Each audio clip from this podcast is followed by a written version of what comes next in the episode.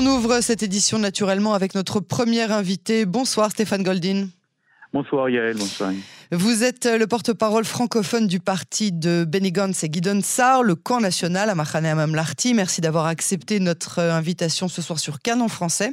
Euh, j'aimerais d'abord avoir vos conclusions de cette journée d'hier. Bah, écoutez, c'était une journée, euh, c'est vrai, avec beaucoup de manifestations. Je pense que les gens sont évidemment en colère parce qu'on sent qu'il n'y a pas de dialogue. Le gouvernement ne fait pas, fait un pas en avant et trois pas en arrière, je dirais. Et dans le fond, on est face quand même à une incertitude. Euh, on a l'impression que nous avons un gouvernement euh, qui fait une chose avec la main droite et une autre chose avec la main gauche.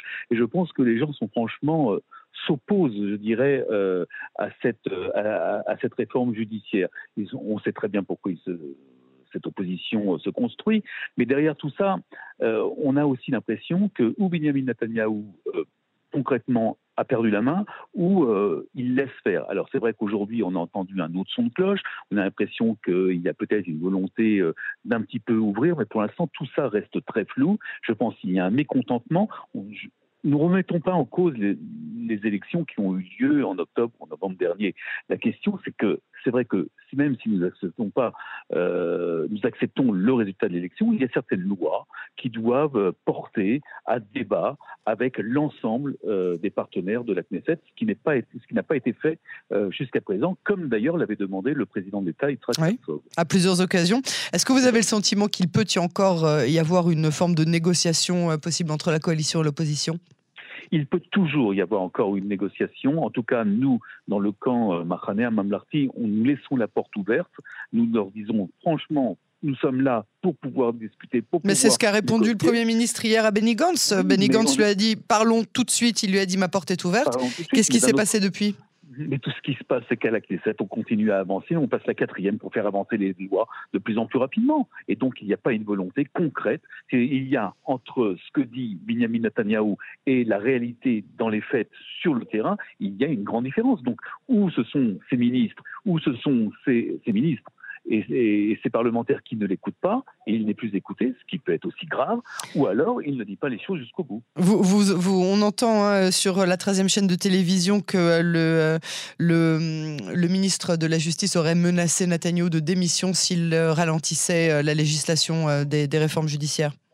Bah, vous comprenez, il est là le problème. C'est que nous avons un gouvernement avec, euh, je dirais, j'allais dire, plusieurs têtes.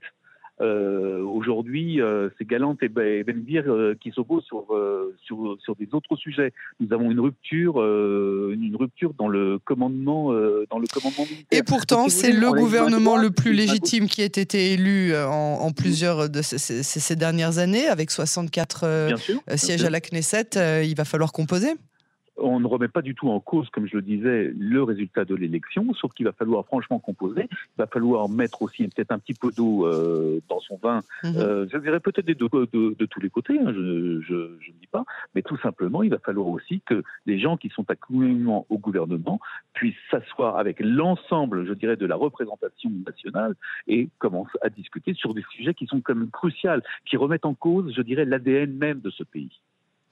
Est-ce que vous pensez que le mouvement euh, populaire euh, qui était identifié comme euh, pacifiste, calme, ait perdu le contrôle, notamment dans les, scènes auxquelles on a assisté hier, les scènes de violence? Écoutez, moi j'ai participé à quelques manifestations et j'étais mhm. hier matin à Tel Aviv. Moi j'ai pas senti énormément de violence.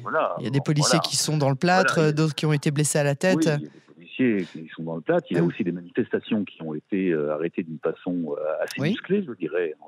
voilà, peut-être des deux côtés. Dans le fond, ce qui pose, la question qu'il faudrait se poser, comment cela se fait qu'un ministre s'assoit dans, je ne sais pas comment on dit en français, le rapac, le, le, le, je dirais, le, euh, de, la police, et qui, à la place du chef de la police, donne des ordres. Donc il y, a aussi ce sujet qui, à un moment donné, il faudra.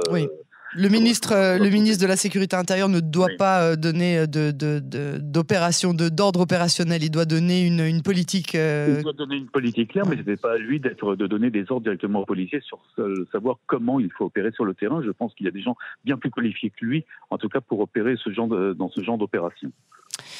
Euh, je voudrais aussi avoir votre réaction sur euh, l'événement euh, du salon de coiffure où se trouvait la femme du Premier ministre Sarah Netanyahu, qui a été mise sous siège hier pendant plus de trois heures, des centaines de personnes à l'extérieur, la police qui a dû intervenir. comment vous avez ressenti cet événement? Écoutez, c'est vrai que ces manifestations n'étaient peut-être pas n'était pas la bienvenue, je dirais. On va, voilà, ça, sert euh, à, la cause. Je ne pense, pas que ça, je ne pense pas que ça soit. Je ne pense pas que ça, sert à la cause. C'est aussi en ça que je vous demande si on a perdu le contrôle de. Non, Je, ne pense, je, ne pense, pas qu'on a perdu le contrôle. Il y a toujours des éléments, je dirais, extérieurs, beaucoup plus extrémistes, qui essayent de récupérer un mouvement. Ça, c'est connu dans toutes les manifestations. Maintenant, la question que je me pose, pourquoi euh, Madame Netanyahou, qui a un coiffeur à disposition euh, chez elle, pratiquement 24 heures sur 24, se permet, euh, se permet va chez un coiffeur qui Medina à Tel Aviv ce jour-là, euh, sachant ce qui s'est passé euh, toute la journée. À un moment donné. Moi, pour connaître par hasard deux autres de ces coiffeurs, personnellement, mmh. Je peux vous dire qu'elle n'en a pas que un à domicile, euh, peut-être pour les émissions et les choses où elle doit passer publiquement, mais en l'occurrence, je connais personnellement. C'est vraiment un hasard deux de ses coiffeurs qui ne sont pas celui qui a été euh, interviewé euh, hier. Je, ne connais pas ses coiffeurs, mais quand on sait ce qui c'est. Je, ne connais pas ses coiffeurs, et pas dire, c'est, peu, peu m'importe le nom de, de, ses coiffeurs. La seule chose que je vous dis, nous sommes dans un jour où il y avait une grève, où il y avait les gens dans la rue voilà un petit peu de je sais pas un petit peu de réflexion un petit peu de décence un petit peu de, voilà de vision euh, euh, voilà un peu de d'être un petit peu responsable. On peut éviter d'aller chez ce coiffeur là à Tel Aviv ce jour-là quand on sait ce qui s'est passé dans la journée. Donc il y avait je pense quelquefois je me demande dans le fond si tout ça n'était pas un acte prémédité. Orchestré selon vous? oui que c'est une question qu'on pourrait se poser donc, euh, c'est quoi? C'est le camp Netanyahou avec euh, éventuellement le Premier ministre oh, lui-même qui l'a envoyé euh, en pâture?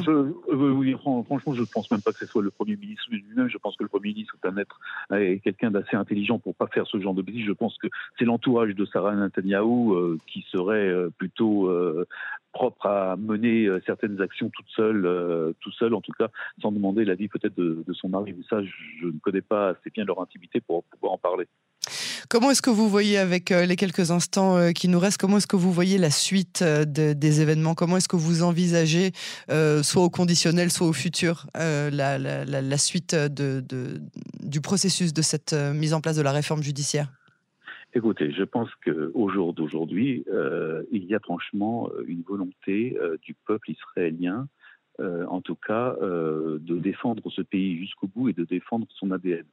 Euh, pour vous dire, faire une petite parenthèse, dimanche dimanche, j'étais en Belouim, hein, voilà, et j'étais avec d'autres officiers de l'armée israélienne, et certains m'ont dit clairement que c'était pour peut-être la dernière fois qu'ils iraient en Belouim sous ce gouvernement-là. Moi, je suis passé de cet avis-là, je suis pour continuer Belouim, je suis pas pour une politisation, je dirais, de l'armée, même si on a le droit de s'exprimer en tant que réserviste, mais on sent, franchement, en tout cas, chez les gens, même des gens qui ont voté Likoud. Une, euh, une, euh, une, interrogation, une, certaine crainte de voir ce pays euh, nous échapper de l'idée que, que l'on s'en était fait.